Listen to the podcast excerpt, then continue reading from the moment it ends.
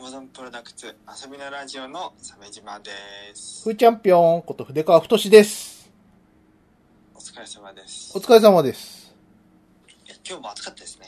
今日は8月27日の土曜日なんですけれども。そうですね。まあ、でも、あれですね、ピークは超えましたね、完全に。あ、本当？うん。なんか秋めいてますよ、風が。そうなんだ。はい。俺その辺全然わかんないんだよね。あ、サイですか？まあ大変でしたよ、職場が。あなた。なんで？え、あのーうん。陽性者がさ、あー。怖いよね。出ましたよ。まず、あのー同じチームで二人出てさ、うん。わわわわわって。席ももういい、よ。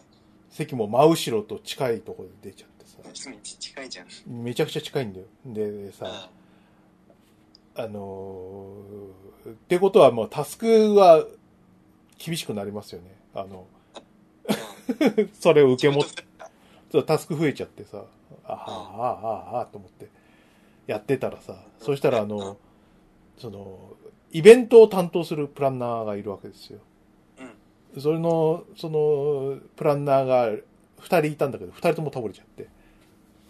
ああーすぎじゃあ、溜まっちゃうじゃん。うん、溜まっちゃうから困ったなと思って。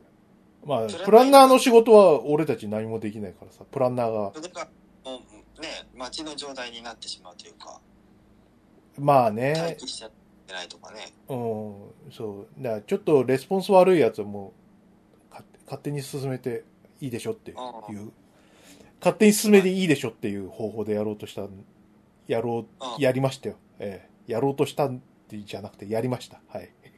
もうやったんだ。そう。で、レスポンス悪いことをいいいいことに、あの、有無を言わせず、は、は、はいって感じで。結論なんでこれがみたいな。なんでっていう。あー そう、わ、あの、悪い、悪いテクを使いました。はい。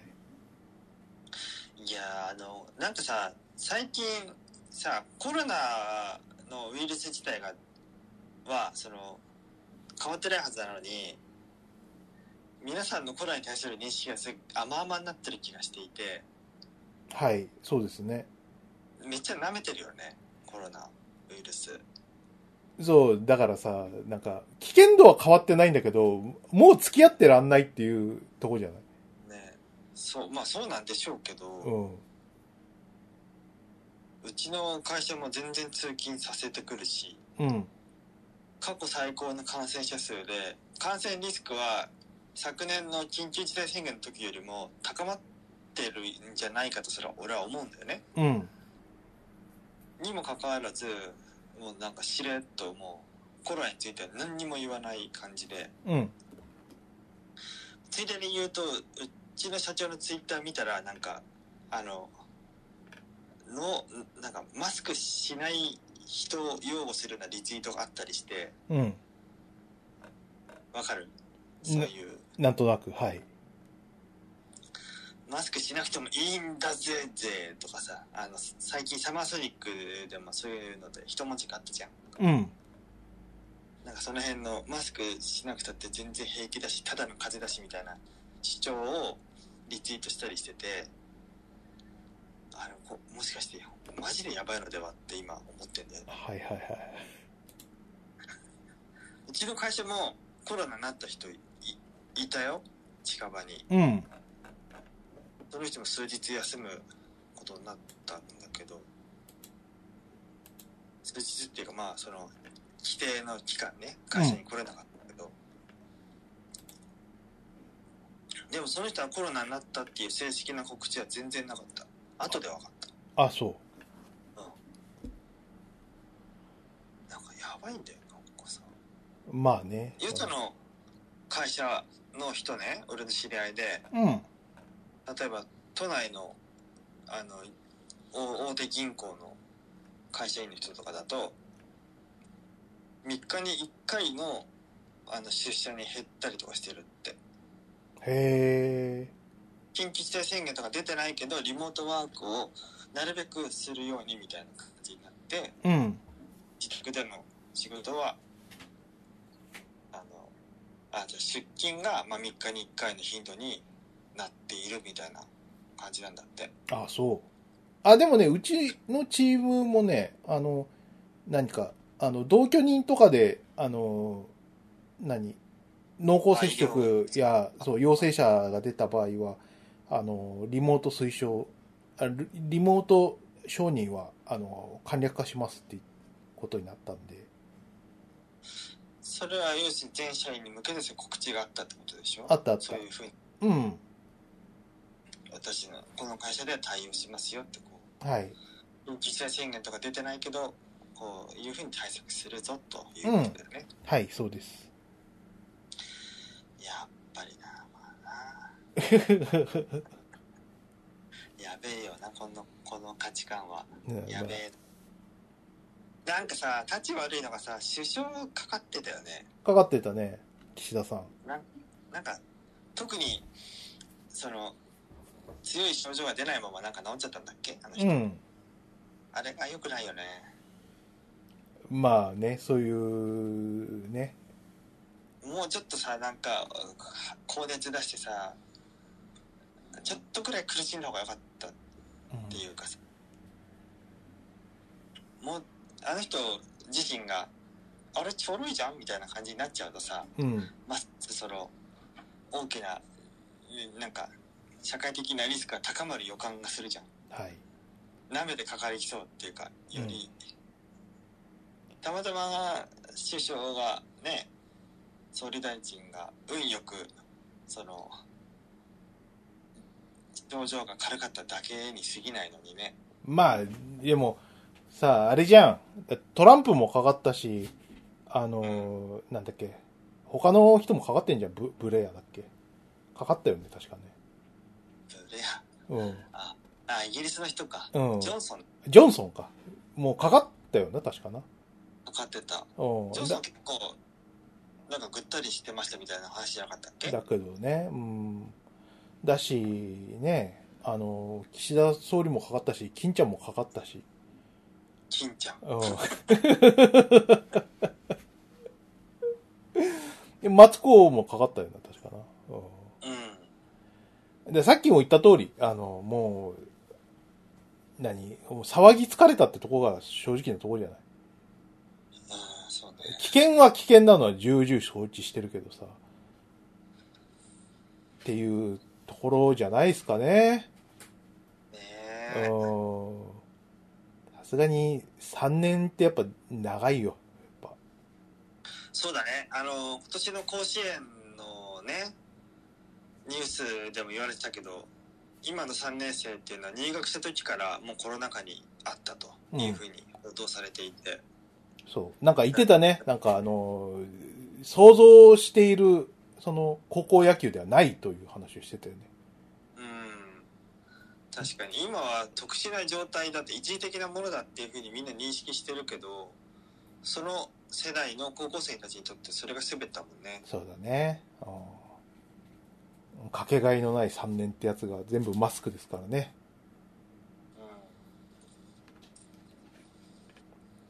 ね大変ですよ、本当に。うんうん。うん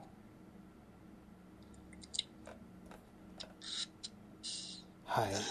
早くねリモートで仕事できるような身分になりたいですよ、もう、遠、遠ざかってますけどね。そういう感じだからさ。ううんん。あと、リモートもそれほど良くはないなっていう気にはなんか最近なってますよ、私は。あの、そう。はい、通勤の時間がさ、なくなってる分さ、うんじゃあその分、働くだろっていう感じの無言の圧力があるんですよ。それは積極的にシカトしていきたいよねね。うん。だしさ、その、何？まあ、スラックとかさ、そういったものでさ、まだオンになってるみたいなのがさ、結構な同調圧力になってると。まあスラックつけっぱで仕事しなきゃいいんだよねうん。俺ずっと FF3 やってたよ定時過ぎたらそっか。うん。まあ、そういうのも見越してのことでしょ。結構こう残業が長くなるっていう傾向はあると。ああそうねうん。どっちがいいやらですよ。前の渋谷の会社に行った時は、すごい残業が当たり前になってて、うん。うん、やっぱ深夜2時とかまでし作業してるとかあったよ。今のご時世で？うん。あ、よくないよ。やっぱ良くないね管理時間っうん。ていうのもあるよ、やっぱり。うん。ね。うん。いや、未だにやっぱそそういうさ、職場あると思うと、なんかブルってやっぱちょっと転職したくないなって思うな。うん今だい今は、その、わりかし定時を大幅に過ぎるってことはないんだよね、ほとんどの場合。うん。それはいいんだけど、感染症に関するリテラシーが非常に危機感がう薄いので、怖いなとは思うんだよね。そうですね。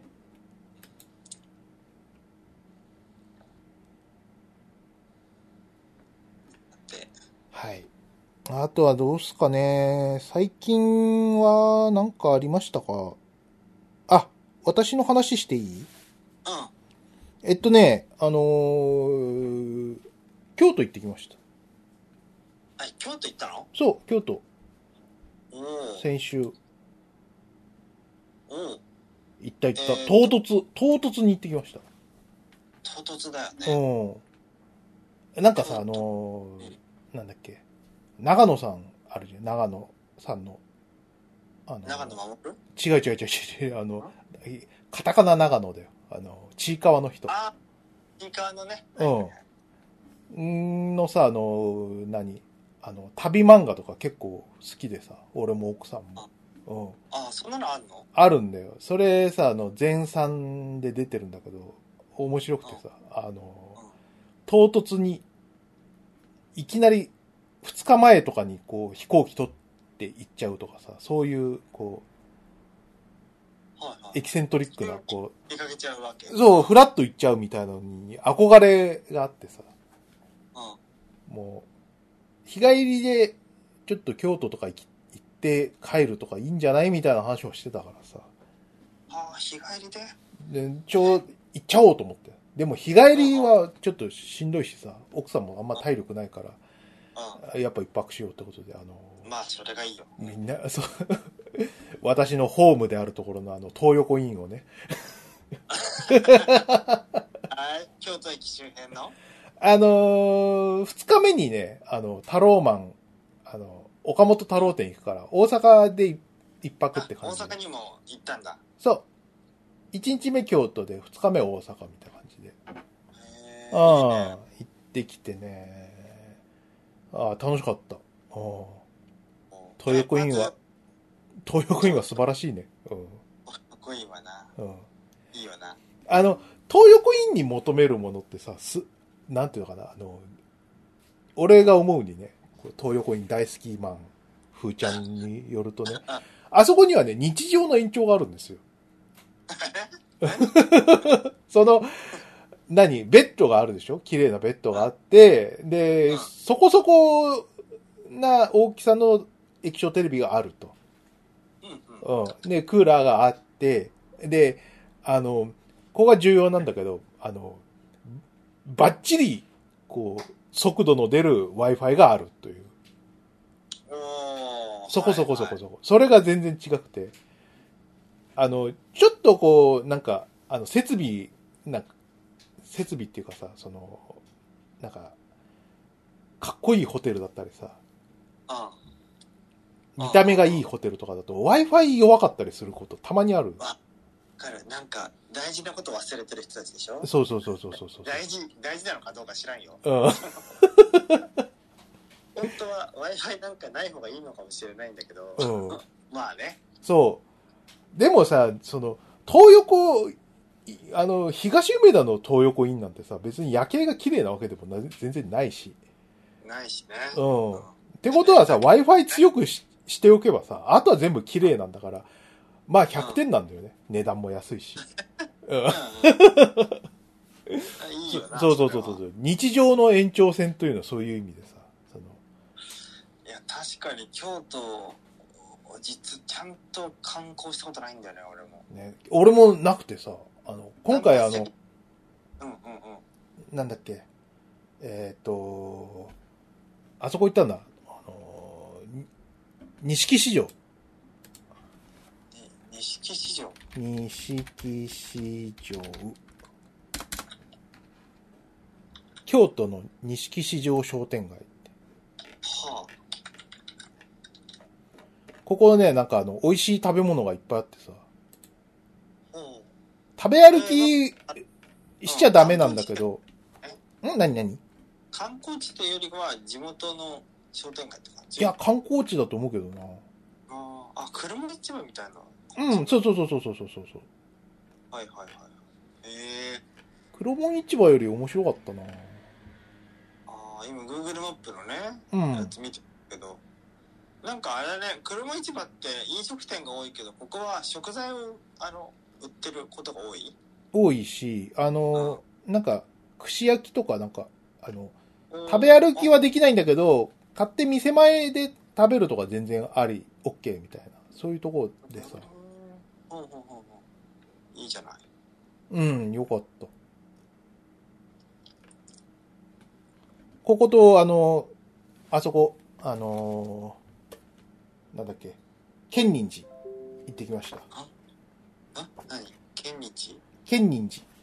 建仁寺で建、そうだよな。あ建仁寺だよな。あの、風神雷神のあるとこ。あ、京都にあるんですよ。そうそうそうそうそうそうあ、あるね、県人寺。そう。うん。あとなんかあのー何？天井になんかでっかい竜の絵のさ。ああ、あるあるある。うんうんうん。あと、三門の席でおなじみの三門か。風神雷神？うん。のやつが飾ってあるやつか。そう。あらまたあ。、俵屋宗達の。本物じゃん。はい。あ、あの、なんかね、あの、高精細デジタル複製展示っていうやつで、本物はあの、しまってあるんだけど、あ、さすがに。さすがに。にね、うんでもほぼ本物みたいなやつ、見れてよかったな。いやーいいね。なんかちょっとその、あの、チョイスもいいじゃん。うん。なんか、ついつい、その、目先の京都タワーとか入っちゃいがちだけど、もう京都タワーは、京都タワーは前行ったことあるんでいいですって感じだけど。俺京都タワーついつい入っちゃって、京都にこれまで、京都駅自体にはこれまでね、5、6回行ってるんだよね。うん。高校生の頃から。うん。すべてで、すべてにおいて京都タワー全部行ってんだよ。バカだからでしょ。高いとこ行きたいんでしょ。全部フラフラっとこう、もう京都タワーすぐ入っちゃって、あ、ダイソーできたんだとかなんかね。まあ何せ、お寺っつってもまあ大体あいつら平屋ですからね。えそうだね。ーでかいっつっても。え5年ぐらい前に行った時はね、ついに清水寺行ったんだよ。ーあ、そう。よかった。高いとこ行って。それも高いとこなんだけど。はい。ついに行ったぞってね、そしたら、あ工事中でね、はい。全部足場組まれてて何も見えなかったんでね。はいはいはい。もう終わったのかな？さすがに終わっててほしいよね。もう何年も経ってるし。立ってるからな。うん。うん。ねえ。まあまあ今日、関とかうん。もあるじゃん。金閣寺とか、そういうとこは行かなかったの？は行かなかった。あの、京都は、あの、おまけで、あの、ほ本命はタローマンだったんだよ。ああ、そうなんだ。そう。あの、奥さんがタローマンハマっちゃって。うん。万博公園。万博公園じゃないんだよ。あの、そうなんだ。これはどこだったっけな渡辺橋ってとこにある、なんか、あの、えっ、と、美術館があるんだよ。渡辺橋。北区堂島。じゃあ中央、あえっと、何、大阪市内、うん。区内か。えっ、と、大阪中之島美術館かな？ああ、あるね、うん中島。。そう、ここで、その、岡本太郎展やってて、うん。でそうなんだそう、あのーほら、悪ふざけで作ったあの、太郎マンがさ、受けちゃったからさ、あじゃあ、じゃあ太郎マン祭りだってことで、あのーやっちゃったんですよ。そしたら子供がいっぱい来ちゃったっていう。マジか。はい。あーあ、私立科学館の隣なんだ。うん。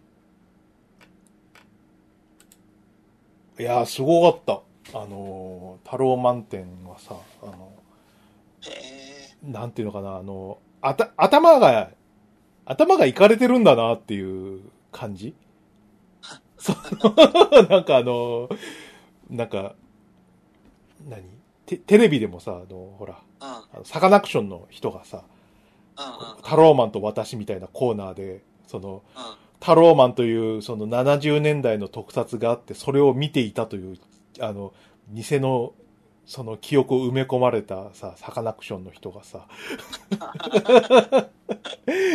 目を乱々としてか、あの、語るっていうさ、狂気のコーナーがあるけどさ、その中でこう紹介された、その、何？カルタ、タローマンカルタってあるんだけどさ、うん。そのタローマンカルタもちゃんと展示されてたんだけどさ、えあの、なんか、もう経年でこう、たカルタの札が反ってたりとかするんだよね。ー、ああ、ね、そんなとこも再現。うん。もう怖いよっていう。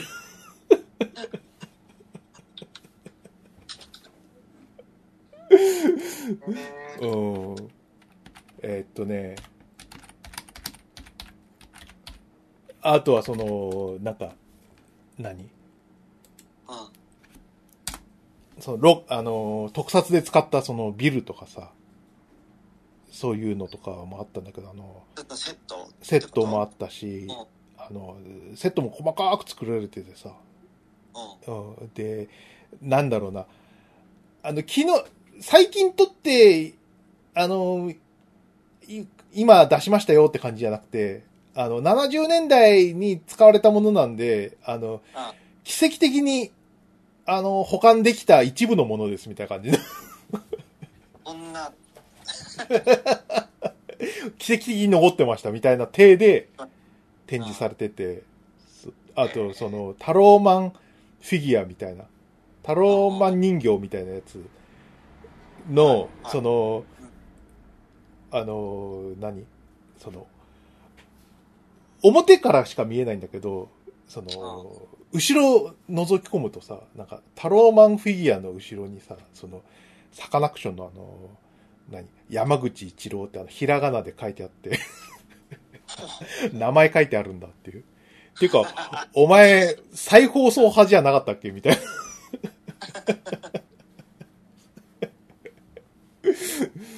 な。そういう、なんか謎の作り込みがひどくてさ。うん。あと、その、何？ファミコン、タローマンの、そのファミコン、自主制作で作った人がさ。いたんだけど、それもタローマン祭りで紹介されてて、えー、すごいね。うん。それも、なんか公開してて、すごい面白かっああ、いいな。うん。架空のコンテンツだ。そ大昔の。う。はい。あ、タローマン、どうだったよね？当時の、その、雰囲気というか。うん。俺もい何個か見たけど。そうね。うん。あの、くしくも、シン・ウルトラマンとこう、テーマが同じになってしまったというね。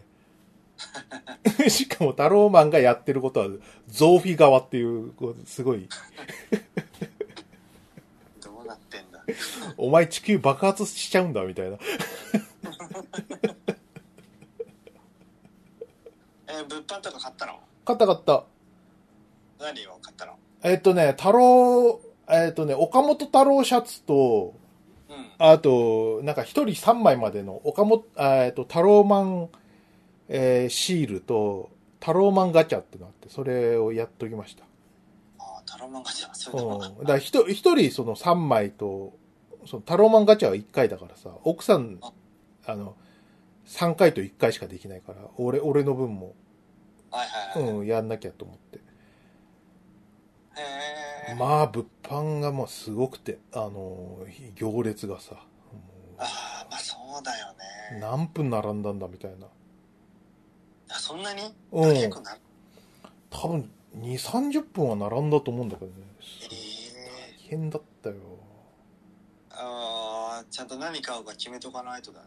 ね。あそーまあ、あの、太郎、太郎マン祭りはもう終わっちゃったんですけど、あの、岡本太郎店はまだやってるんで、そはいそっちがメインだよっていう。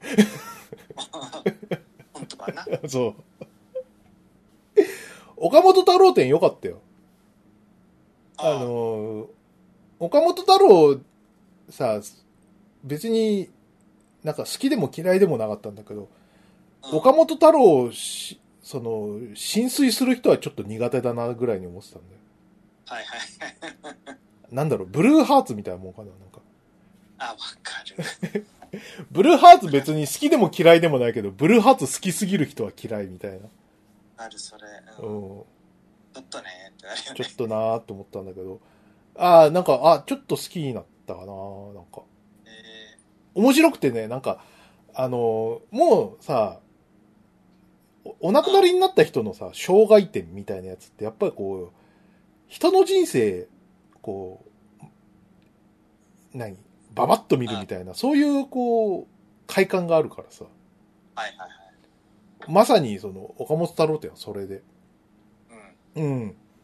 だからなんか、パリ時代の、その、何？作品とか。はい。あの、ほら、パリ留学時代の頃の作品ってもう、燃えちゃったらしくて、戦争で。あ、そうなんだ。うん。で、なんか今回奇跡的になんか、パリのなんか倉庫で見つけた、その、絵が、あの、署名が太郎って書いてあって、これもしかして岡本太郎じゃないですかねみたいなことで、おいじゃん、レアトラック。で、そう、レアトラックが展示されてて、あの、うん。ああ、まあもう、おそらく太郎だろう、みたいな結論をうん。つけた、はいくつかの展示とかあってね、貴重でしたよ。うんわかんないじゃん、別に。その山口太郎さんが同時期にいたかもしれないしさ。太郎しか書いてないんだし。うん。うん。でも当時美術留学してて太郎だったらまあ間違いなく岡本太郎なんじゃないかなと思うけど。そう、作品の雰囲気も岡本太郎感はあった。もちろんあった。う。うんん。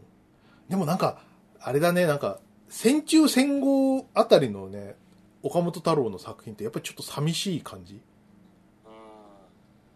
あの、余白とかさ、なんか。爆、後に爆発するとは思えないし、静かな感じの作品が多くて。う。うんん。なんかあったのかね。え、なんか、あれ？あ、く、多分なんか暗い青年だったんじゃないかなって感じの。なんか、お母さん、お母さん死んだ時期の作品は寂しそうだなとか、あーなんかお母さんも有名な人だよね、岡本かの子ね、うん。大変な方ですけど、あの、、愛人と一緒に生活してたっていう。だよね、だ旦那さん5、6人いたみたいな、そうそうそうそうそう。当時、ね、聞聞きましたけどね。はい。もうでも全然、家庭も壊れずですからね。すごいじゃん。なんか菩薩みたいな人だったんじゃないですかね。え ただものじゃないよね。ー、た、まあ、た、ただものじゃない人って、まあまあ、この人をしてって感じですけどね。えーね。でさ、なんか、それがさ、どんどんこう、戦後、戦争の色が薄まっていくとさ、徐々にこう爆発していくんだよね。色とか構図とかがさ。その感じがすごい面白かったよ。やっぱ絵ってきそう、絵って気分出るなと思って。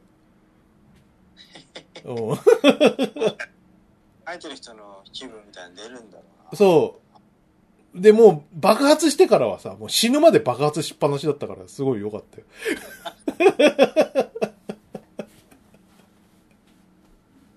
すげえ。うん。なんか、CM とかも出たりしてたもんね。そうね。ううんん。。あ、CM もなんかね、あの、美術館でその公開されてた。なんか。技術はうん、爆発だ。爆発だっていう、そう。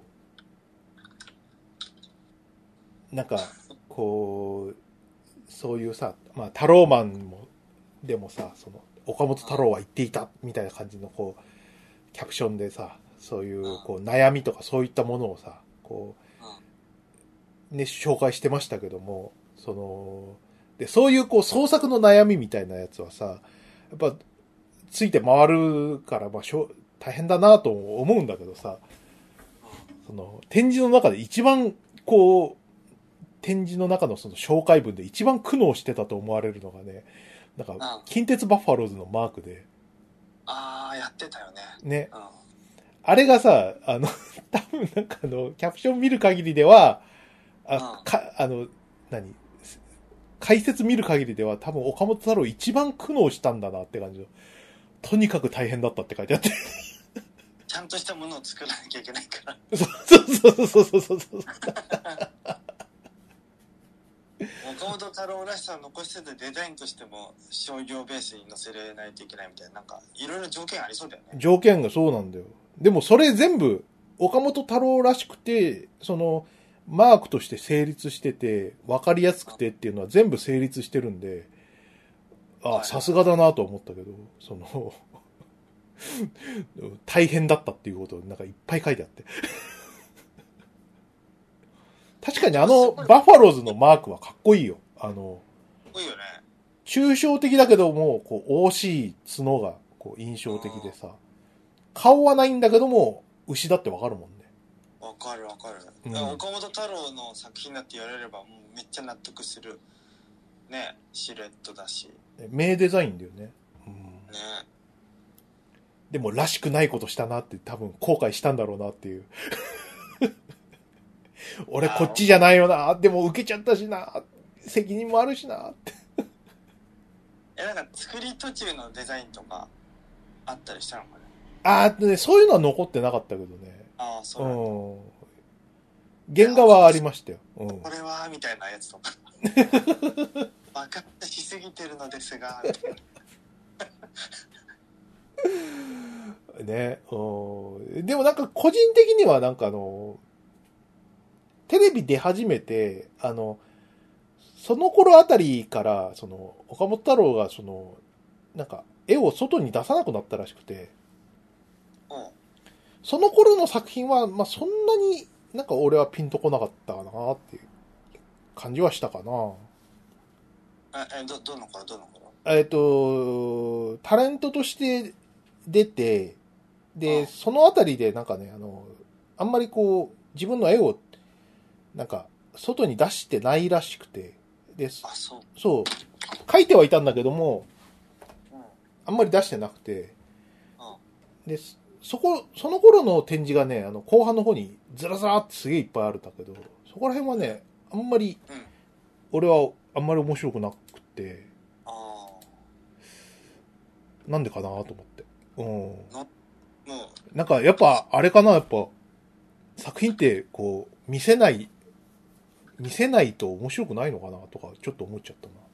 あうん。なんか書く人と見る人の対話みたいなのが、そこにないと。自己模倣になっちゃうのかな、とか、ぼんやり思ったけど。ねうえ。ん。でも、ちょっと詳しくはないから、あんまり、これ以上は言えないんですけどね。えはいはいえまあ、いい一日そういう、こう、展示を見た限りはい。をうんね。。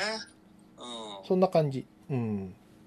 すっげえ疲れるよね、そういうの一日見終わると。なんかね、うんうん。面白いよな、やっぱな。こう、人のこう、展示をこう、全部見るとさ、その流れみたいな、あ、ここで考え変わったんだなとか、うんうん。そういうの。あ、なんか今、前に、あの、ラジオでも話したけどさ、あのうん。、リアルな卵を描くこ、リアルな卵のさ、そのうん、描写で有名な、あの、上田薫さんだっけな。はい。で、すっげえ、リアルなテカテカの、その、スーパー、う。そう、フォトレアリズムみたいな。フォトリアルみたいな流行った時代のやつ。そうそうそうそう。あの人の展示、昔見に行きましたけどね。もうとにかくもうこの人飽きないのかなってぐらい卵を描いてさ、卵、卵、卵、卵。次は卵の殻、卵の殻、卵の殻、卵の殻、卵の殻、卵の殻って書いて。で、晩年に取り組んだのがサラダっていうのでさ。サラダ、サラダ、サラダ、サラダ、サラダ、サラダって。サラダの質感を追求。そう。多分、卵を食べ過ぎてコレステロール気になったんだなっていう。だからサラダ書こうと思ったんだ。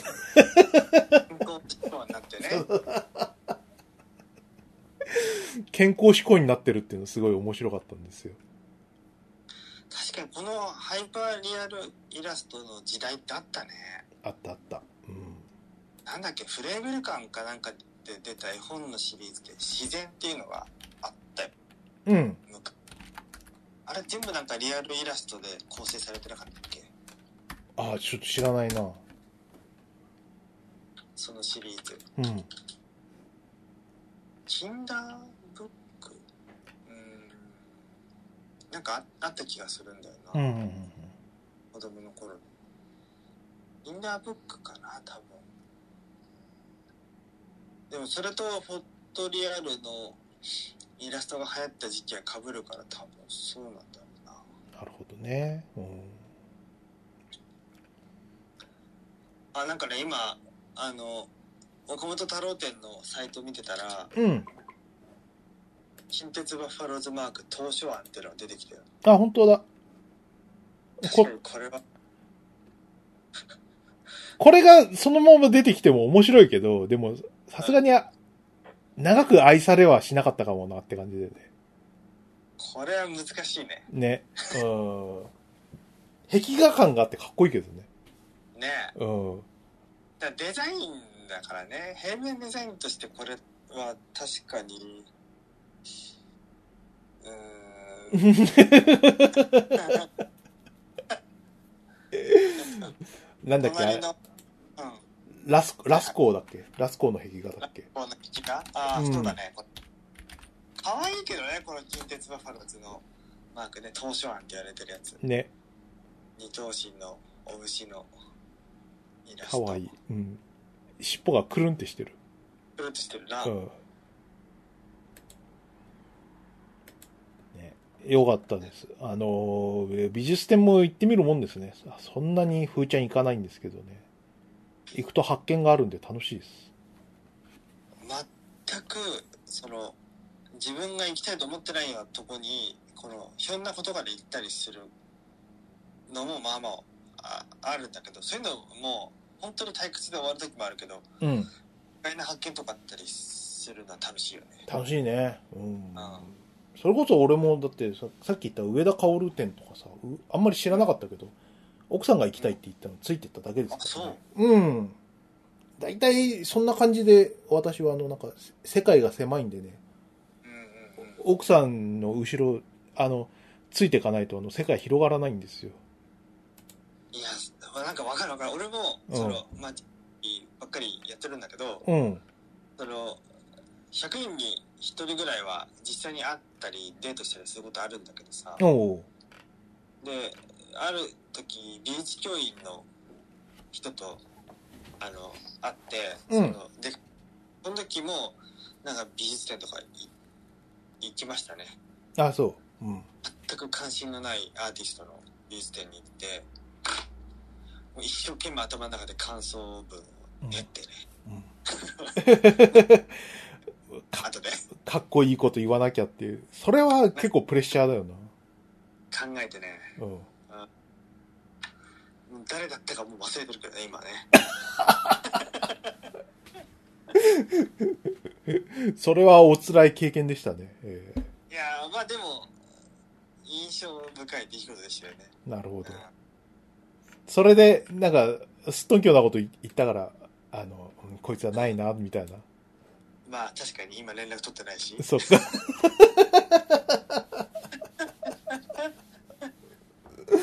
そう、あ、マッチングアプリの話とかもうしなくなったからね、もうやめたかなと思ったんですけど。あ確かにしいしばらくやってなかったね。うん。うん。そう。昔の話ですね。だからその美術館行ったっていうのはね。そっか。あ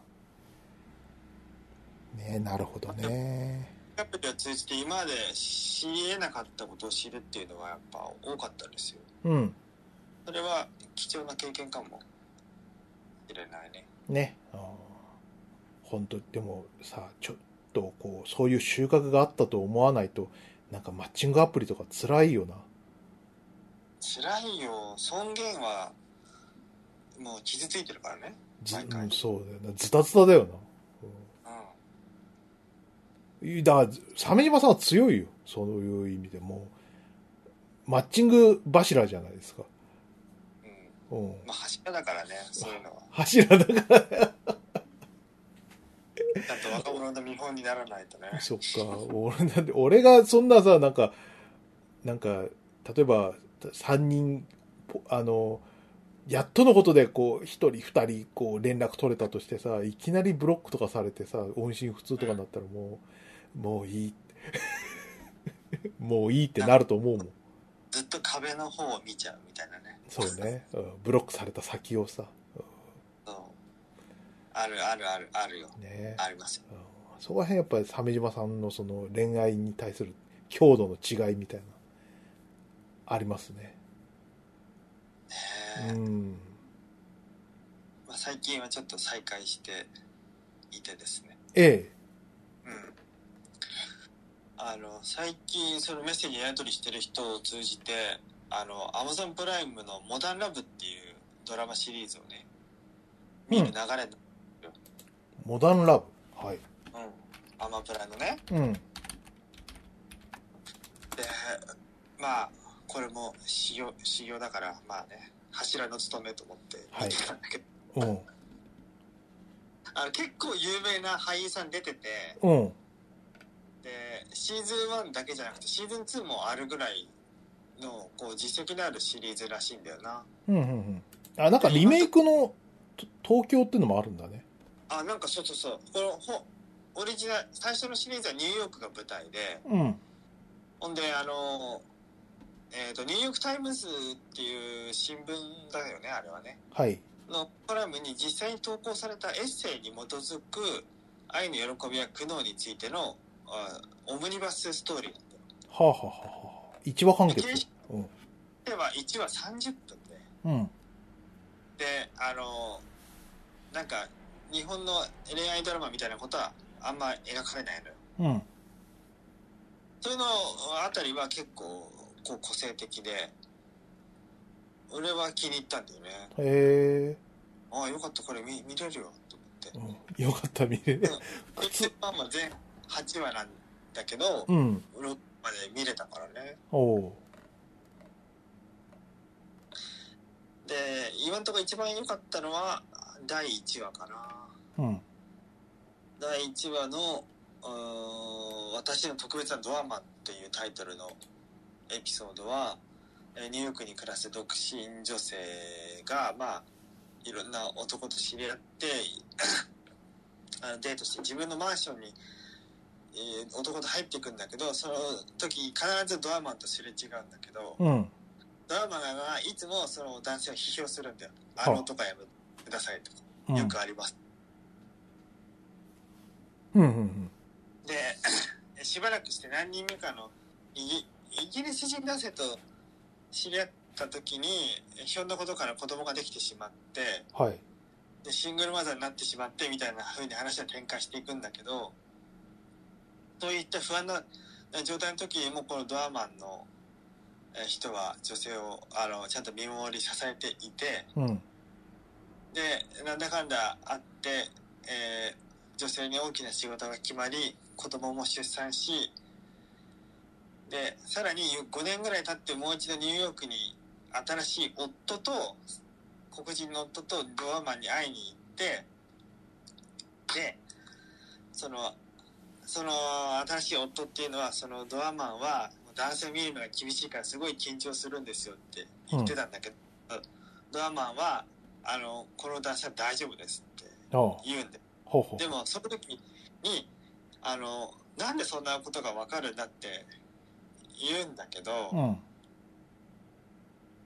ものすごい洞察力がある人なんじゃないかって男性を見抜く力がある人なんじゃないかと思うんだけど思うよそらでも実際にドアマが見てたのはその女性の目目や仕草や表情で全くその新しい旦那さん連れてきた時はその表情が穏やかで、えー安心していて信頼関係が結ばれていてえーっと、表情が穏やかであったことから、この男性は大丈夫だっていうふうに判断したんだっていう、っていう種明かしをするんだよ。あ、なるほど。おそれまでの、その、ダメな男はみんな顔がチンポだったわけね。顔が違う女性の方も、今仲いいけど、なんか不安だなとか、うまくいくのかみたいな、その、不安が顔に出てたんだっていうことららしいよ。なるほど。うん。そういう、うん、なんか、いい具合の種明かしがあって、うん。さらには、その、あ娘とも、新しい、娘とも、仲良く心を通わせているみたいな描写単純な、あ、もしもし、鮫島さん、鮫島さん、ちょっと断線がちょっとひどいな。ああ、通信切れた？ちょ、ちょっとブツブツブツって感じだった。なんか今消防車も通ってる。消防車も通ってていろいろ最悪だったんで、すいません。まあ、い第1話がすごい良かったってことですよ。なるほど。あーあ、別に、あ、なんかこのドアマンとの恋とかじゃないんだね。面白いね。じゃないんだよ。それが良くない？なるほどね。俺はなんかそ、てっきりそういう感じで、気も、気持ち悪くないかと思ったんだけど。年のさんのやつとかやっちゃうの？とか、キモとか思うじゃん。はい。そうじゃなくて、あくまで、あの、ちゃんと、この、ドアマンとしてプロだったんだな、みたいなね、なるほど。いうのが、あの、分かってね、最後の方で、うん。いい、いい話だな、っていうふうになるわけ。なるほど。これちょっとよ見てみようかな。鮫島さんが大丈夫だったら、まあ、大丈夫だろう。そんな、鮫島さんだって、その、その、恋、恋愛っぽいやつ、ぜ、絶対ダメじゃん。気持ち悪いとか言うじゃん。ねそのお前が、まあ、そんぐらい見れるんだったら、俺も見れるだろうん。うん、なんか、なんか恋愛、つってもそういう男女、やヤングな男女が、これで晴れみたいな感じじゃなかったのが良かったんだよね。う。なるほど。で、今6話まで行ったんだけど、うん。6話がね、問題作だからね、はい。これはちょっと見てほしいんだよ。パパみたいな人とデートって書いてそうそうそう。ある。う。彼はかなりのイケメンだった。グレーのタートルネックを着て、ミントのアフターシェーブローションや古い本の匂いを漂わせていた漂わせていた。彼は55歳で2度目の離婚をしたばかり。彼は私の父親。でも血は繋がっていない。なんだと？これは、その、主人公の女性21歳はい。の勤め先の IT 企業の、まあなんか、いる、なんうん博士号かなんか持ってる人なんだよな。うん。で、その人と、まあ、仕事で知り合って、で、すごく、あの、仲良くなっていくんだけど、女性の目線からは、あの、あくまで、その人はは幼少期に男性を、父親を亡くしてるんだよね。うん。で、自分になかった父親の姿を、を、その男性に重ねて、あ仲良くしてるんだけど、男性からすると、あの、やる気満々なんだよね。はい。うんそういうズレが生み出す悲劇があって、はい。なん、なんなのこの女っていう気分になる。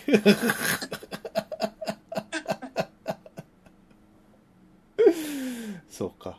これはもあー、でもあれじゃないですか。55歳で2度目の離婚をしたばかり。鮫島さん勝ってますよ。う、勝ってますね。勝ってます。うん。40、4 39歳で2度目の離婚ですから。ええ。かなり鮫島さん有利です。え言うです。え、有利？ださ、20代に大学にも出てないような女の子とさ、はい。家にあげるかって思うよね。どうですかね。いや、いや、た、だから22歳と55歳ぐらいがっつり離れているのであれば、うん逆にあげれるのかなとか思ったけど、はい。ちょっとその辺のね、あの、感じをね、これはもう、何かしらの審議委員会にかけなきゃいけないな。審議委員会に？えななんですか？ギロチンポ審議委員会ですか？色チンプ お前買って、独断でギロチンポしてるじゃん、いつも。ツイッターとかで。こいつはギロチンポだな。つ っ断罪してる。てはい。世の中。はい。なるほどね。うんいいですね。まあでもこれの、これもまあ、そういう勧めがなかったら絶対見ないもんな。見てないね。うん。で、案外見やすいスタイルだったよね。1話30分っていうのと。うん。あとちゃんと見覚えのある俳優が出てるっていうアン・ハサウェイとかもそうだね。うん。ハサウェイが躁うつ病の女性を演じてるんだけどうん。躁うつ病の人の目線で状況が描かれるから本当に狂ってるよ そっか。はい。やべメンヘラってこんな感じなんだってなるほど。アンハサウェイ、メンヘラ役なわけね。メンヘラ役なのうん。で躁うつ病ですっていうのはあのエピソードの後半まで明らかにならないんだけど、うん。そうじゃなくても見てる人はこれは躁うつなのではってやっぱ見てわかるよ、なるほど。うん最初はよくわかんないんだけども、だんだん察する感じになるわけね。そうそうそうなんか500日のサマーとダンサー・イン・ザ・ダークみたいになってるぞみたいな、うん。急になんか立て続けに見たみたいな感じになっちゃう、そっか。うん、いいですね。えそうそういうのありましたね最近あったことといえばねーね。あ、そうそうそうそう。映像系で言うとさ、映像関係というか、映画、ふーちゃんも見ましたよ。あ映画？はいはいはいもう G のレコンギスタ見ましたよ。G レコ？G レコの4と5。えそんなあんの？そうだよ。5まであるよ。ええー、ガンダムだって3部作だったのにそうですよ。多すぎない？G レコに甘くない？甘く、そんな、そんなこと知るかなんですけど。もう、なんて言うんですかね。疲れた。ああ本当に疲れた。あ特に4が疲れたな。激闘に叫ぶ愛はい。あの、全然あの、おすすめしないんですけど、あの、僕はあの、富野義行にいろいろやられちゃってる人なんで、見ました、ちゃんと。え見ましたかー見ました、本当にね。G のレコンギスタっていうね、あの、その、シリーズ、富野義行の最新作なんですけども、これが終わったのがもう、何年前かな ?5 年前ぐらいだと思うんだけど。あそんな前かそう。で、さ、そ、それの再編集版っていうことで、その、始めたんだけど、その、G のレコンギスタって24話なわけよ。2クールなわけよ。うんで、それの総集編が、その、えっと、100分超えのやつで5本作るんだったら、もうそれはもう総、総集ってないんじゃないかみたいな。だよね、うん。人ほとんど全部やってませんかみたいな。ねうん。G レコで検索すると意味がわからないっていうサジェッションが出るんだけど、はいそうなの？いや意味は、あよくわかりません。本当に。あの、あの、富野義行インタビューではかなりわかりやすくなったって言ってるんですけど、いや、それほど、いや、それほどっていう感じなんですけど、でもこれも、あの、富野義行の作品で、まあ、なんですかね。うん、逆襲のシャアっていう映画あるんですけど、僕はあの、これ見た時に全然意味わかんなくて、はいはいはいはい。戦闘シーンはかっこいいんだけども、全然意味わかんないなって思ってた作品が、10年後とか、まあ、もうちょっとこう、何？こう、世の中のことわかるようになってから見るとですね、大変こう、こう計算を張り巡らされた作品であるということに気づいたりとかするん、したんでね。うんで、今、富野義行が80歳なわけじゃないですか。まあ、うんそれは、まあ、40の若造が、わかる心境じゃないだろうなっていう。は可能性ね。ええああと、その、さすがにもう遺作だろうと思ってるから。そうだね。うん80だったんだ。そうそうそうそうそうそう。何しろさ、何？白黒の鉄腕アトム作ってた人がさ、あの、劇場用新作アニメを作ってるってだけでもうミラクルなんで、行きますよ、そりゃ。多分、今回もわけわかんないんだろうなと思いつつも、もうでもレジェンドだしなって、もう、行くかって。今日、今日早退します、つって。いそいそと。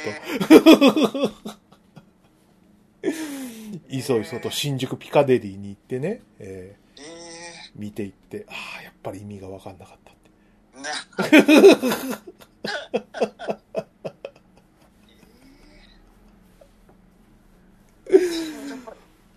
そういう感じ。えー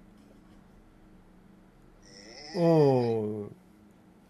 なんか、大まかな感じとしては、こう、なんか、科学技術に対する大きな失望と、と、あと、その、人間の健康と身体みたいなものを大雑把にこう、テーマとして感じはするんだけど、何しろ、その、G のレコンギスタのその、その、登場人物が、その、各自、おのおのこう、喋りたいことを喋りたいだけ喋るっていう スタイルなんで、で、その、戦闘シーンがめちゃくちゃ多いんですよ。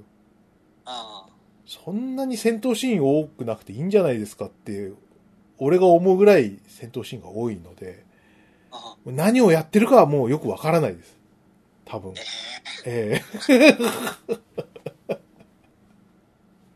よくわかんないの？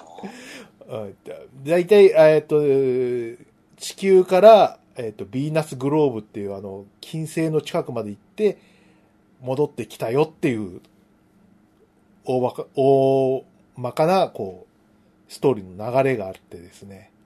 あその中で、おおのおの、皆さんが自由におしゃべりになるという、そういう話ですね。えでまず映画版でさ5作ってさ何なのって思うよねえな、なんなのって思うんで、も。でも、しょうがない。これは、さ、その、ね、この、歪んだ、その、富野義行っていうね、その、映像作家のね、歪んだフィルムグラフィーというか、フィルモグラフィーの、よるものがあるわけですよ。あさっき、その、あなんでその、何？うんうん。白黒の、その、鉄腕アトムから作ったって言ってましたけど、うん。その頃のアニメの地位と今のアニメの地位って別ですから。はい。はい。テレビうんテレビ紙芝居だったわけですよ。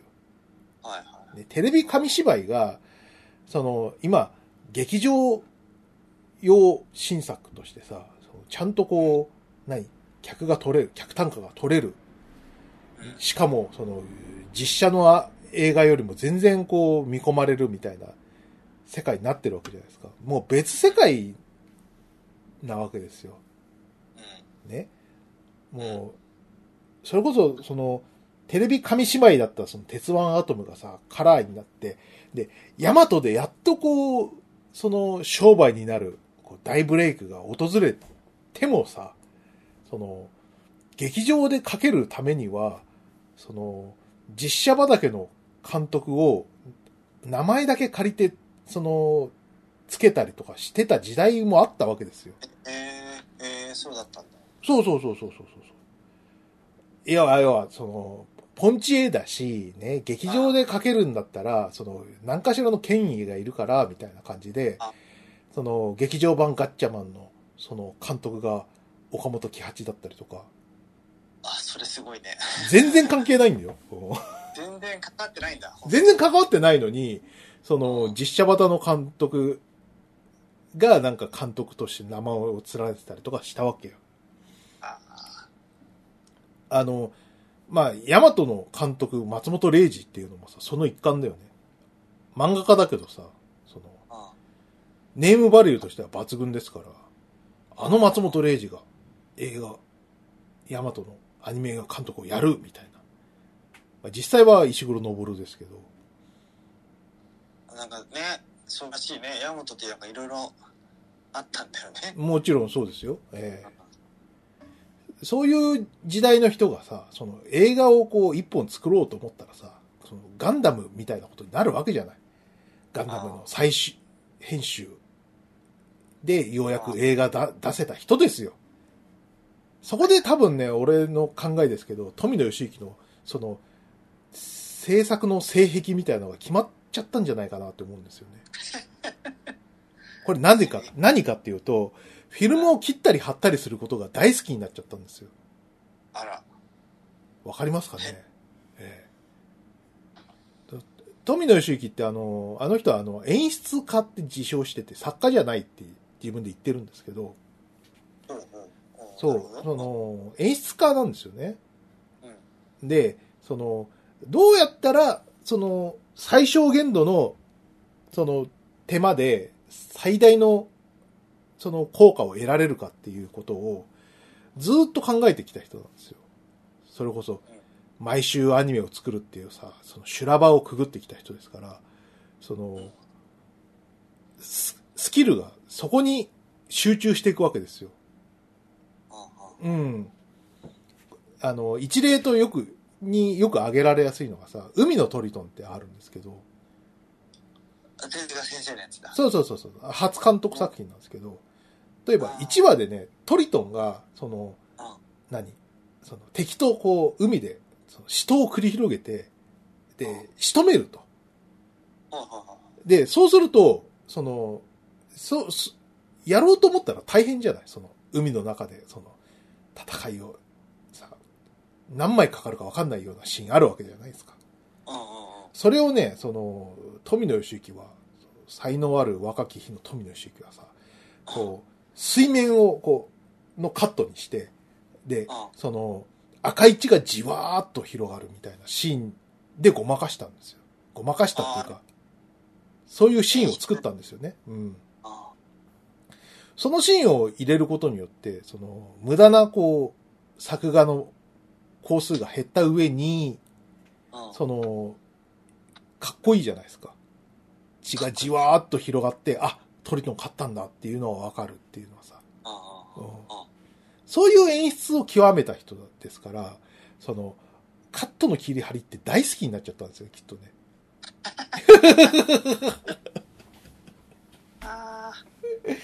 だから、あの、ゼータガンダムの劇場版とかって、その、新規カットとテレビ用のカットが混在してる気持ち悪い映画になっちゃったんだけど、あ、そうだったね。そう見た見た。そうう、ん。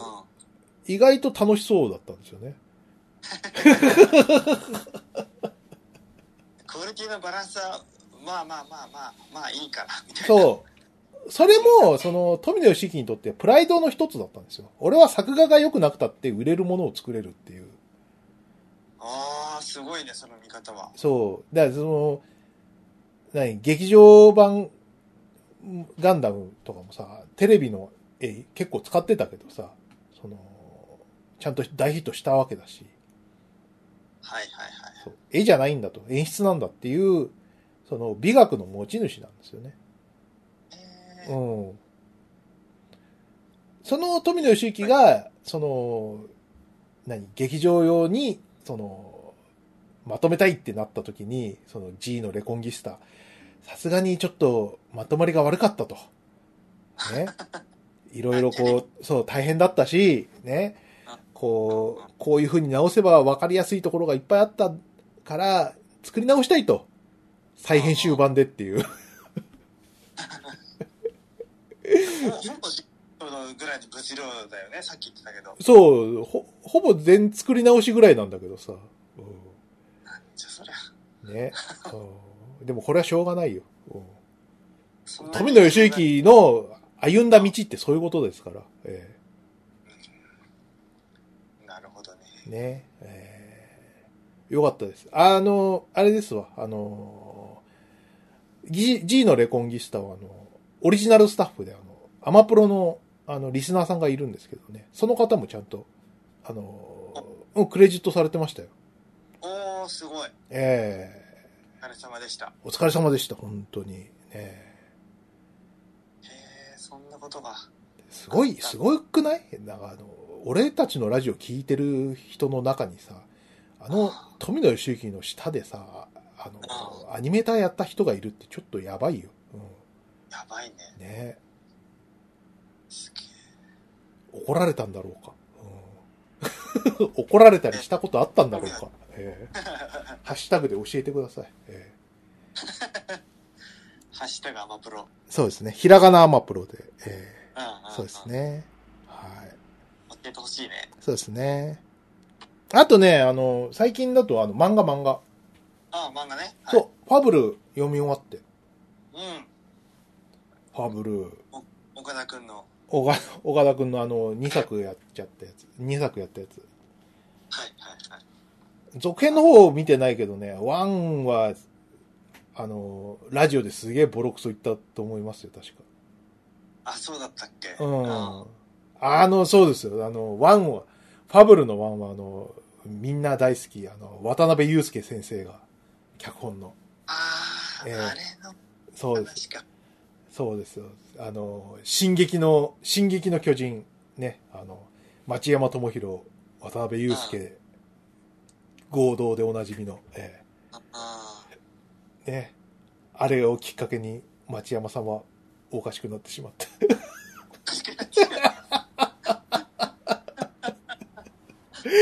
心がバラバラになってしまったでおなじみの。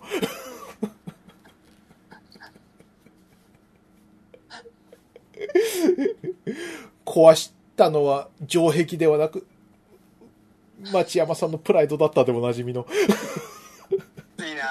ついよなんで引き受けちゃったんだろう。映像化が難しい作品なのに、ねなんかやだね、そんな。なんか、まあ、そう。鮫島さん見たっけ？ファブル？いや、進撃は見てないか。見るわけないだろ。そうか。まあね、そういう、ファブルもそうだったのあの、渡辺祐介大先生だったんですよ。そうなんだ。松戸の名士。ええ、松戸なのえそうですよ。松戸だったか柏だったか。えー、柏でしょ。そんな、そんなふにゃちん野郎は柏に決まってるみたいな言い方。いや、松戸だったと思うな。ちょっと調べよう。えーっと、渡辺祐介。松戸だったら嫌だな。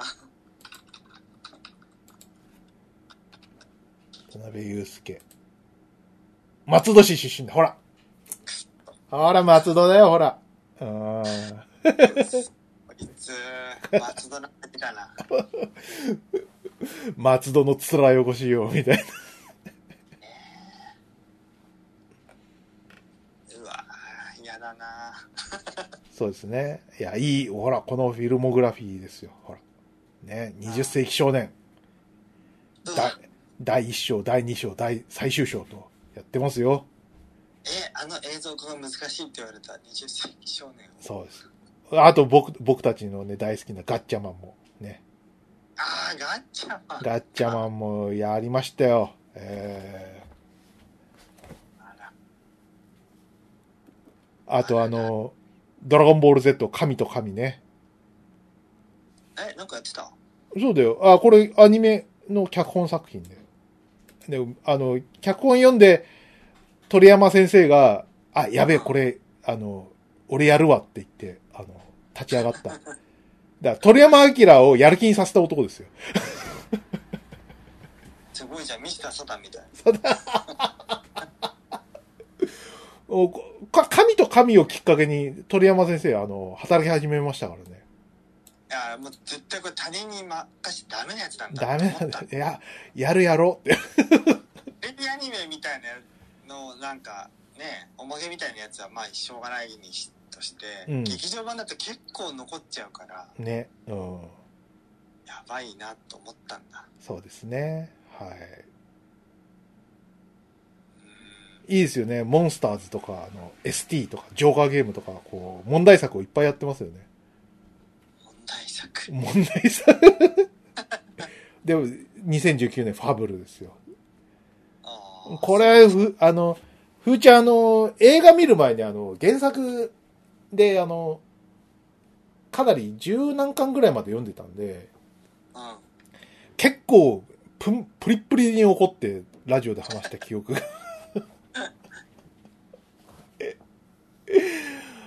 そうなんですよね。あの、ファブルのひ人、あの人、南勝久さんってね、うん。すごい、こう、なんか映像っぽい、こう、小回りとかをね、意識してやる人なんで、うん。あのー悔しかったと思うよ、映画の出来は。マジで？うんそうなん。そう。いや、でも、あの、すごい良かった。あの、なん、なんで読読んだかっていうとさ、さっきあの、何あの、実家の、あ、家の延長線上みたいだって言ってたさ、そのうん、東横インでさ、ちょっとやることなくなっちゃって、あの、iPad 持ってきただからさ、あ、はいはいはいはい。うん。なんか漫画買って読もうと思って、あの、ん。途中までよ買って読んでた、あの、ファブルを思い出してさ、それで読み出したらさ、いや、止まんなくなっちゃって、止まんなくなっちゃすっげえ面白かった。う。えー、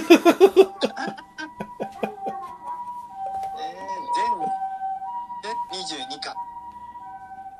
えーっと、そうだね、ファブルの第1部は22巻。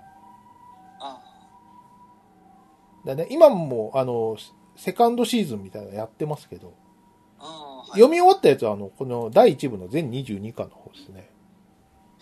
えうん。いやー、あのね、いいね。なんかね、この人の、まあ、ファブルって、あのー、伝説の、そのうん、最高傑作と言われる、その、殺し屋がですね、そのうん世間的にこう、ちょっと、殺しの仕事をこう、何？その、クールダウンさせなきゃいけないから、殺し1年間禁止。で、仇として生きろと。うん。で、名前を佐藤明という偽名で、えっ、と、1年間大阪で、えー一般人として暮らしてほしいと。で、仕事もしろと。そうそうそうそう。大阪が舞台なんですよね。うん。うん。で、そこでこう、殺ししかできない男と、そのパートナーの妹役の女がですね、こう、働く、働いて日常を送るっていう漫画なんですけども、あその、身元を引き受け人になったのが、その、殺し屋組織の、あの、唯一の提携先のヤクザで、そこのヤクザの親分のとこで世話になると。で、そこで、こう、いろいろ問題が発生して、こう、殺しをし、しないという条件のもとで、そのトラブルを解決していくという話ですね。うん。これがね、なんか、何が面白いってね、この人、その、南勝久さんのね、この、うん。この、会話周りがね、すごい日常っぽいんだよね。ほうんそれがね、すごいツボでさ、すっげえ強い、この、アキラ、ファブルことアキラと、うん。その、あと、後半の方に出てくる、その、組織の、その、十、その、ナンバー2と思われる男と、その、子飼いの、その、ファブルと同等と思われる力を持つ、その、同業者が出てくるんだけどさ、うん。こいつらもちゃんとこう、生活があって、その、なんか仕事があるみたいな、そういう描写の中でさ、生きててさ、うん。あの、その会話読んでるだけでこう、いいんだよね。う ん前の仕事を押しちゃってて遅れましたみたいな。中国で仕事してたんですけど、遅れちゃいましてね、なんつって。うん。そういう会話とかさ、あと、なんかヤクザの親分さんと、その若頭がさ、飯食い行こうよって、みたいな。なんか、うん。お肉、お肉食べてこれからちょっと女のとこ行くんだ、なんつって。ああ、ああ、愛人、愛人さんですか？新しいところって。そう、そうやー、みたいな。そういう感じ？うん。あと、あの、アルコールはちょっとやめとくわって、体がな、って。これから女ですからね、立ちが悪いんでしょう。だって、ええ加減にしろよ、すいませんみたいな。そう、なんかね、可愛いんだよね、会話が。全員おじさんなんだけどさ。そのいう、そのなんか、会話を積み重ねてるうちにさ、そういうこう物語が進行していくのがさ、スルスル読めちゃって。うん。すっげえ面白い。もう、なんかさ、漫画ってすごいこうコスト悪いからさ、あな、700円か600円がさ、一瞬のうちに読み終わっちゃうわけよ。そう、15分ぐらいで。そうああ、どんどん溶けていくって感じでさ、一気に読み終わっちゃって。うん、うん漫画まあまあ高いなと思うよね。まあね、うん。仕方ないんだけどね。そう。だから、あの、何、ファブル22巻ね、あの、電書で買って正解だったなって思いますね。ああそうだね。うん。かさばかさばるしね、あの、結構そう、そういうこう、なんか会話劇みたいなのが面白い漫画だからさ、うん iPad でちょっと読みたいときにね、結構読み返したりするからね、結果的にこう、なんかお得感がありますね。はいはいはいうん。なんかね iPad まあプロ2は持ってるんですがもう激重いんだよねはい。なんかさ Kindle なペーパーホワイトうん。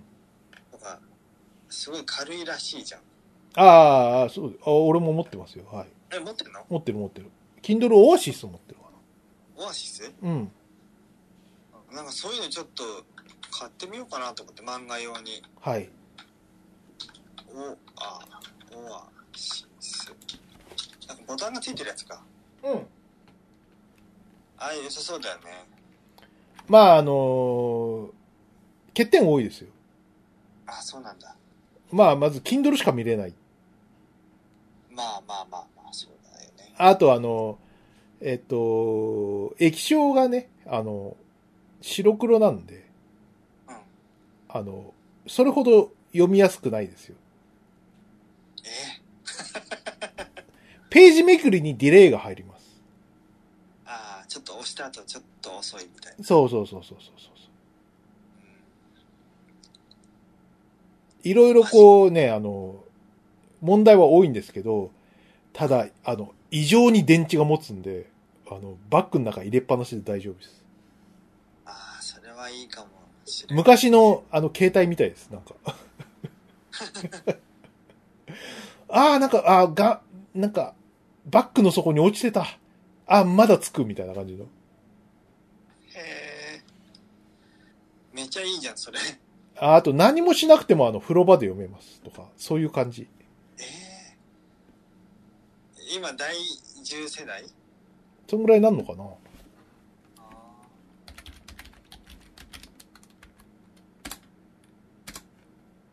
インドル、えーっと、新しいやつ出た出たのかな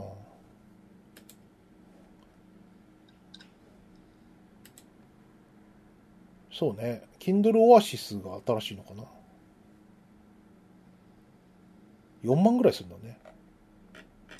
うん。まあまあするじゃんまあまあ。するじゃんプレステ4ぐらいするじゃんはい。スイッチより高いうん。じゃんそうだね。ああこれは悩むな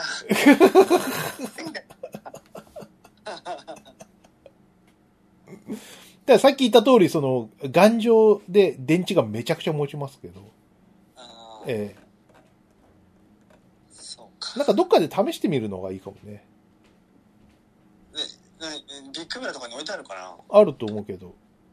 あまあね、うーん。なんかね、すごい、まあちょっと話そ横道それましたけど、あの、ファブルはちょっと良かったです。感激しました、なんか。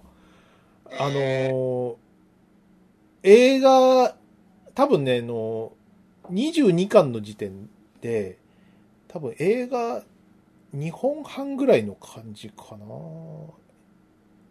うん。あの、ファブル1、岡田くんの主演でやりましたけど、あれもね、あの、すごいいいところで、こう、区切りになってるんですよ。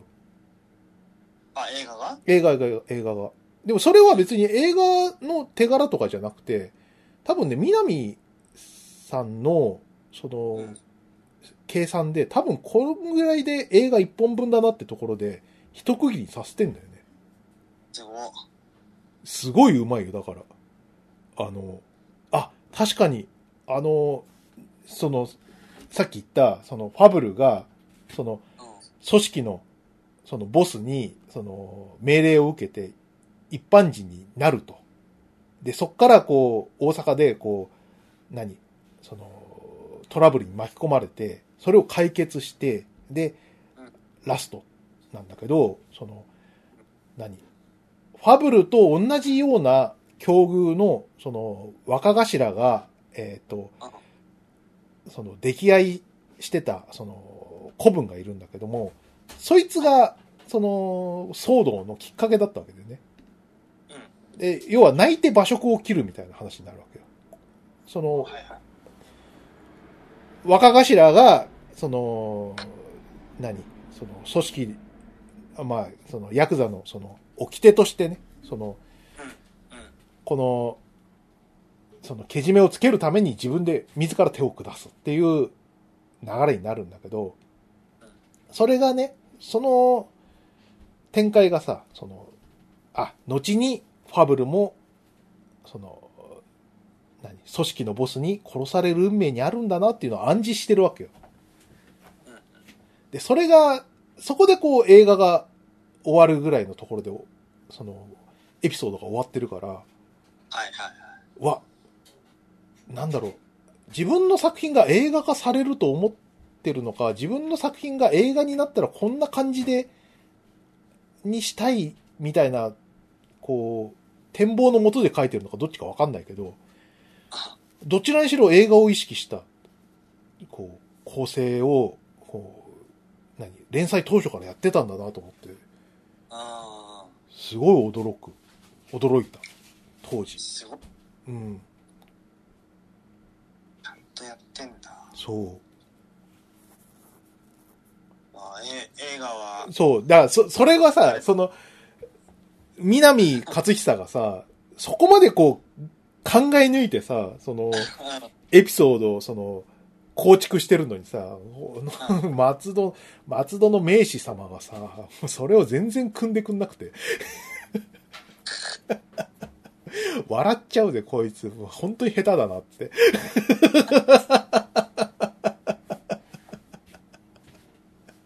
ユースケ渡辺。ゆうすけ渡辺先生がさ、もう絶対入れなきゃいけないエピソードをさ、カットしてんだよね。笑っちゃうよ本当に。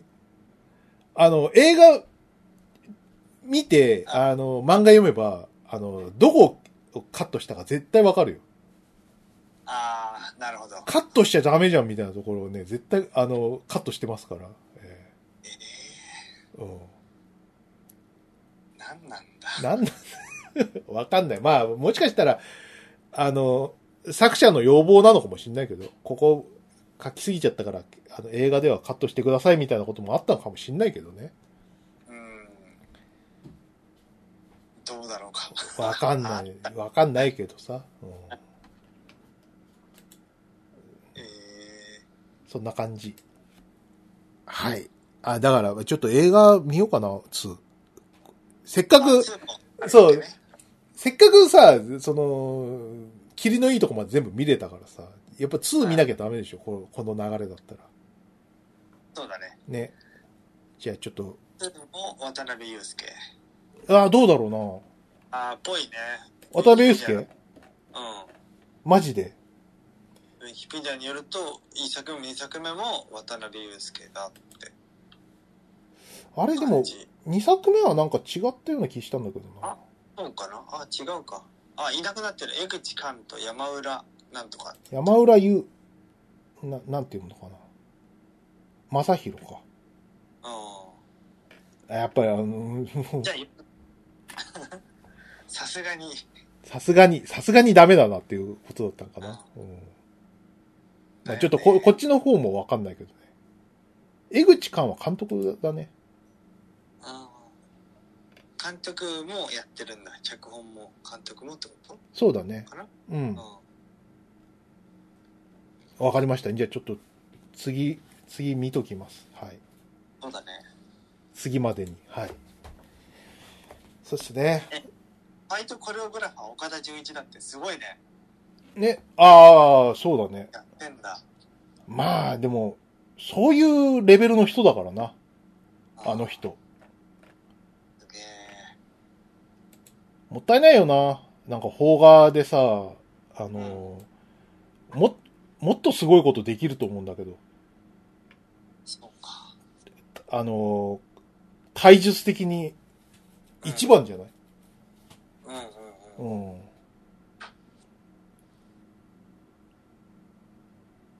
えじゃあ、次のウルヴァリン役として。ユルバリン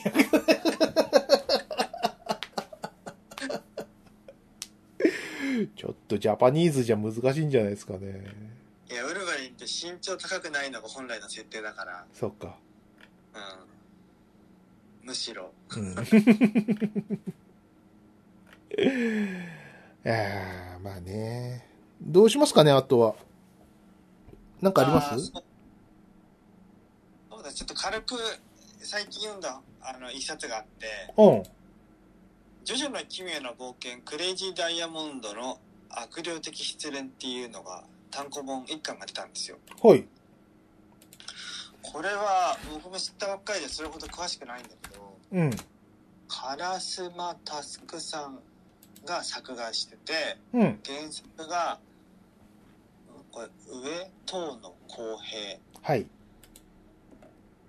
で、えーこれは何かというと、ジョジョの奇妙な冒険のスピンオフ作品で、うん。設定上はディオが死んで、えーディオっていうのは第3部の時のディオが死んでから10年経った森尾町が舞台で、で、そこに、えーっと、ディオが育成していたオウム、スタンド使いのオウムの捜索を任されたホルホースが、ボインゴを連れて森尾町に行くと。ほで、そのオウムに襲われたり、やばい目に遭いな、遭うホルホースを偶然、えー東方丈介が助けて、森尾町で、まあ多分ひどめに遭う、これから。う。はという。3と、あ3っていうか、第3部と第4部の、ああ、ね、合。体みたいな感じだね。やっぱ森尾町は懐広いから、うん。たね、なんかこう、今後の展開が期待できそうな舞台だなとは、俺は前かなんかそういう風になったらいいなと思ってたんだけど、はい。それがなんか実現して、で、作画のクオリティも高いし、うん。で、一冊読んでみて、なんか嫌だなと思うようなところがなかったから、すごいなんか違和感がないよね。あの、なんか真似てるとかじゃないんだけど、うん。ニュアンスのこう、取り、受け取り方がすごい上手くて、この人。ね、ね。い色使いかな？色使い、表紙もいいんだよああ、表紙はもう抜群にかっこいいね。な。うん。見やすいしな。う。ん。すごい上手い。うまいよね、これ。えなんか、あの、あれとかさ、あの、なんか、なんか、比較で出すの申し訳ないんだけど、あの、ドラゴンボールとかさ、あはいはいはい。あの、豊太郎さんとか、すごい、うん。あの、ちょっと鳥山明の印絵の引力が強すぎるっていうのもあるのかもしれないけどさ、ちょっと、あの、似させることを重視したタイプの漫画、ちょっと見見てて辛いなとか思ああ、そうかそうかそうか。う。うん。うん。それもあるかもね。なんかね、うんリソースをやっぱちょっと強く取られすぎるというかさ、うん。鳥山明を模写するみたいなのってさ、やっぱり、ね。ねなんか、こっちの、こっちの心が辛くなってくるんでね。このカラスマタスクさんの作画は、そのこの人自身のこう画力がすごい高いっていうのもあってか、うん。荒木先生っぽさっていうのは、め、めっちゃ多いとかってわけでもないよね。うん。なんだけど、この人自身の、あの、絵が上手いから、そんな変な嫌な感じはしないんだよね。うん。歌教員の妹は歌教員と全く同じ前髪をしてるんだね。そうなんだよ。それでその前髪のことをいじられるんだよね。うん。領町の市民の悪悪い人に。ということは、お父さんもお母さんもこの前髪なんでしょうか？可能性はあるよね。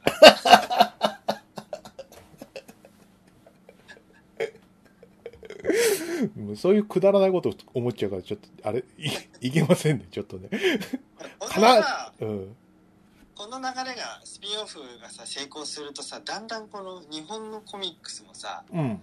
既存の有名 IP があって、それをベースにした、なんていうのこう、アメコミ的な展開が今後増えてくるんじゃないかとすら思うよね。いや言うと思った。俺もなんか、そん、そういう広がりになったら面白いなとね思うね。でどんどんどんどん絵柄が、こう、だんだんだんだんこう、ふわーっと分散してってさ、うん。そのうち上田正史みたいな絵柄のジョジョとかさ、絶対ないよね。うん。え要は、そうだよね。なんか世界観を広げるため、広げるのってさ、作者一人だと無理なんだよね。うん。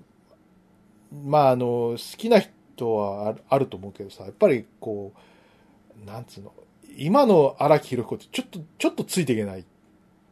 ジョジョリオンとか、うん、読みづらいし、うん。っていうのとか、まあさっきね、あの、富野義行の例出しましたけど、その、ガンダムが富野義行しか監督できないっていうことであれば、こうはなってなかったっていうのは、まあ、皆さん、こう、認めるところだと思うんですよ。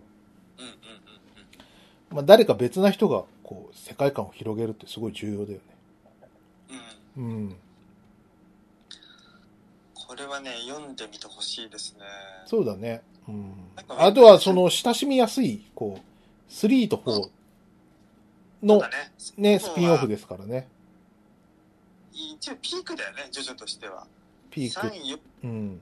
で、5でも、なんか、その3つがピークかなって感じするよね。そうだね。ついてってる読者層、読者人口的にもそこら辺が一番多いはずだよね、間違いなくね。うん。ああ。なんで、めっちゃ有名になって、みたいなね。うん。で、なんか、連載もしてるっぽいかな。うん。うん。第1話がウェブで読めるから、ぜひ見てほしい。そうですね。今、今、みそれを見てるんですけど。ああ、そうかそうか。ええいいですね。いやー、まあそんなんすかね。うん。あ、もう時間が結構い結構、いいちょっ、いいお時間になっちゃいましたね。とうんどうしようかな。ちょっとアマプロやりますか？ハッシュタグ。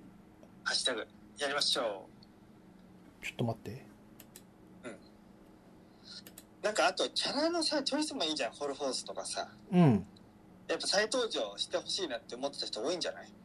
本編では出てこなかったけど。そうね。なんか使い回すにはお、つ使い捨てにするには惜しいキャラクターとかいっぱいいるからね。ホルフォースは出番があって、よく喋るキャラだし、うん。モノローグとかさせやすいし、まあ、話を作りやすいキャラではあるような。うん。悪党すぎてはいない人とも描かれてるしね。うん。なんか、悪に染まった人というか、なんか、割とビジネスライクな、やや、なんか、2.5枚目みたいな。そうね。ああちょっとなんかツイ、ツイッター、なんか、ちょっと調子悪いな。ハッシュタグアマプロで検索して、最新で読むんだけど、最新のタグで読むんだけど、最新のタグがね、今、ちゃんと開かないんだよね。そんなことってあるの？俺も今初めてなんだけど。確かに。2013年からあるね。あ、できたできたできた。えーっと、2013年度は昔の、あの、昔のただ間違いだよね。ただ間違いですねうん。えーっと、どのくらいかな出川さんと、えー、っと、どこまで行きゃいいんだちょっと待ってくださいね。金蘭なんか、資格試験かなんか受けたっぽいよ。金蘭、覚えてる？おわ、もう、え、最近出た？浮上した？ツイート、うん。あ、マジで？そう。資格試験受けて、受けるんだけど、うまくいかなかったり死にそうみたいな、なんかそういうことぼやいてた。そっか。え、今日、今日出た？タイムライン。いやー、もう半月ぐらい前かな。あ、そう、そうなんだ。なんだ？うん。どうなんだ死んだのかな、じゃだったかもしれない。あ。はい。よし。あ、えっ、と、大丈夫ですかね。7月の5日。七味さん、あと真夜中の画面ボーイズさんからですね。はい。ウィス、よろしくなって。あの、ひらがなアマプロでね。うんはい。よろしくお願いします。お願いします。えー同じく、七味さん。血液型ゾーン、僕は怖くない。アマゾンプロダクツの中で選挙前に今回の選挙について語るのが一番槍を見せるのは誰かって。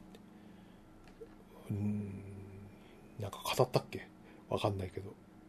わかんない。なんか当たったかな？ああ。なんか、あったっけ？今回面白いフォーマット候補、あんまり探そうと思わなかったからな。ね、なんか、放末候補はさ、一番最初は偉いよ。うん。東郷健みたいな人。はいはいはいはい。でも、その後のひ続く人は別にどうってことない。特に今、今、放末候補やってる人は、今それやってんのっていうところありますからね。そうあんまり関心が向かないのはそそれが理由かもね。そうそうそうそうそう。うん東郷健のさ、あの、何、伝説の、あの、政見放送とかさ、今聞くと結構感動できる。うん。あ、この人はもう、ありのままの自分をさらけ出しているというね。うん。その芸の人権という観点で言うとさ、もう、もう今あんまり笑っちゃいけないやつだしさ。うんそう。あの当時は笑ってましたけどね。えでも、そういう政党を立ち上がってもいいかもしれないよね。えそうねあ。それこそさ、あの、AV 新法のせいでこうん。なんかう、ね、いろんな職がな、AV 女優で職がなくなっちゃった人とか、引退した人とか、出ちゃったみたいな話がありますけど、あの、本当に、その、代表なりなんなりする人がいないとさ、すぐ話取っちゃう。当事者がいないのに、とか。ねわ、わかりましたからね。それこそ、ゲイ党でも何でも出たらいいですよ。えやっぱなんか、ね、ずんどこ教師とかに出馬してもらって、えうん。ね、ね。うんそれぐらい、なんか、有名で、いや、その、なんていうの、投票する層の年代に支持されている人間が、なんていうか、セクシャルマイノリティに対して立ち上がってくれたりしたら、かなりね、ね。そのインパクトのある結果になるんじゃないのかなと思うよね。はい。おじゃあ、ちょっと、そ、サクサクいきますか。えっ、と、はい7月6日、タロちゃん。アマプロ聞きながらお引っ越し作業。ありがとうございます。ありがとうございます。普通に引っ越しなんだ。やってたんですね。えいどこに住んでるんですかね？ーわかんない。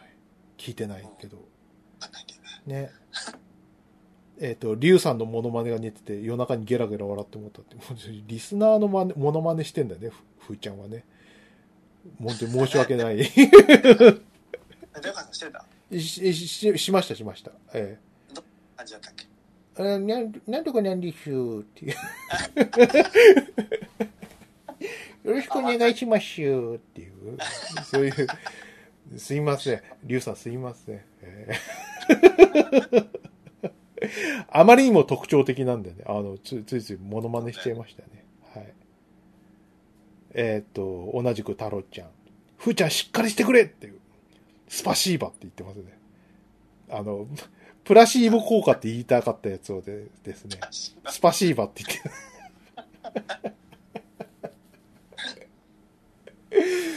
このぐらいのことはあります。はい。多分これがどんどん増えてくるよ。増えてくる増えてくる。加齢に伴って。うんそうなんだよ。なんかさ、あの、よくさ、あの、こんな言い間違いするわけないだろうと。ね、こんうんうん。知らないはずはないはずだ、みたいなさ、うん。よく、その、言うじゃない？なんかまあ、、例えばさ、親に対して思ってね。さ、最近だとさ、あの、なんか、統一教会系のさ、話でさ、なんか、うん。こう、政治家が、まあ、苦しい言い訳をしてて、まあ、苦しい言い訳は、苦しい言い訳だなって思うんだけどさ、うん言い間違いとかさ、いや、するっていう。いや、しますよって。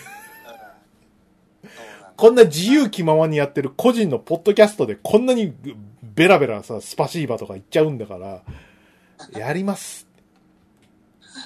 やらないと思ってるあなたもやりますって思いますけどね。はい。うんえー、お手上げちゃん、水曜甘ってありがとうございます。ゆで太郎さん、選ばれたって。そうですね。ゆで太郎さんの、あの、ひらがなアマプロが選ばれたんで。そうだね。そうですね。ゆで太郎ありがとう。ありがとうございます。はい。あいやきさん。えっ、と、カタカナアマプロに突撃してももうとっくにミュートされてるだろうしな。おとなしく新しいの使うかって。やめてください、そんな突撃とか。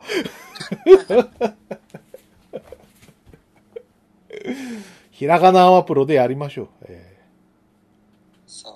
そうねしょうがないですよね。ーはい。ひろしくん。ね。えー新ハッシュタグが確定したので、乗っ取られた旧ハッシュタグ殲滅兵器、ゼロフォローアカウント乱造ゴミツイートを乱発スクリプトを起動する、くげちゃん頼もしい そんなものを作ったんですか？くげちゃんは。えこれ起きたら大変なことになる。ー大変。社交ダンスと、あの、ソフビがね、もうボコボコになるっていう。ボコボコに。ええ はい。ですね、ひろしくん、アマプロ聞いたよって。いろんなこう、ハッシュタグの、こう、あの、例をいっぱい出してますね。能年レーナとか、ね、絶対使わないんで。ええ はい。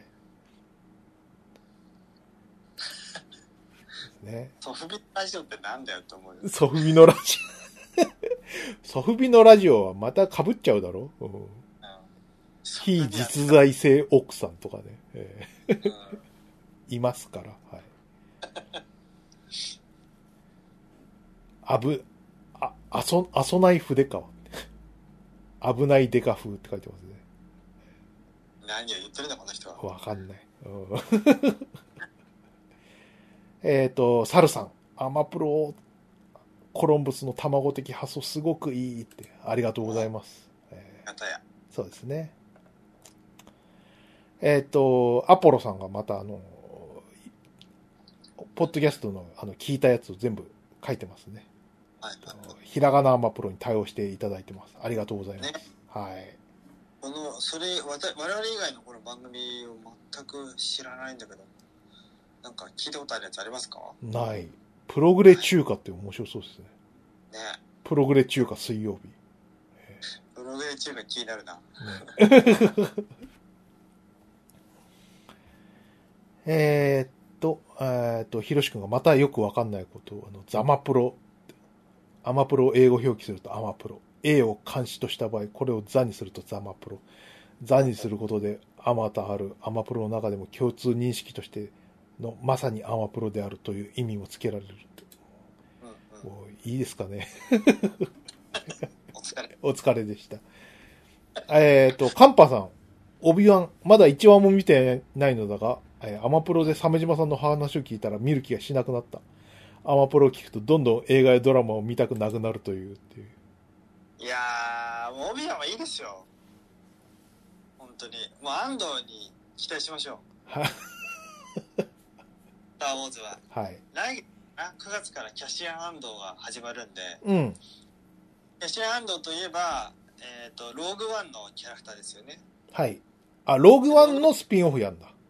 そうそうそう。だ多分面白いんじゃないかローグワン面白かったね。な。うん。ローグワンに登場してきたあの、ウォルスト・ビティカーとかも出てくるっぽいよ。うーん。え、キャスト一緒？うん、多分。あだから、ローグワンが結成される以前の話なんじゃないかな。へえ。ローグワンのキャストもびっくりしたろうね。俺たちも作んだみたいな。全員は出出ないと思うけどね。うん。全員初対面っぽかったもんね、ローグワンでは。ね。うんな なんだっけ、ローグワン、ローグワン行った時の面白かった話みたいなさ、ツイートでさ、これ絶対続編あるよねって言ってる女の子がいたっていう。あるよっていう。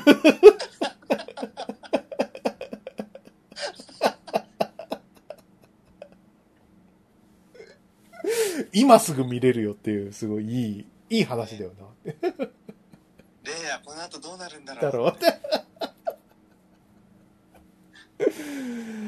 はい。うんまあ、そんなっすかね。このぐらいにしときますかね、今日のところは。そうしますか。はい。そうですね。はい。じゃあ、お願いします。終わりますかね。はいえー、アマプロダクツ遊びのラジオでは、ツイッター上でハッシュタグ、ひらがなで、アマプロで、えーツイートしていただくと番組で読むことがありますと。なので皆さん、えー日頃起こった出来事や主張したいことなどをツイートしてください。ですね。ひらがなアマプロですね。よろしくおひ願いしますはい。鮫島でした。筆川でした。バイナラッピー。バイナラッピー。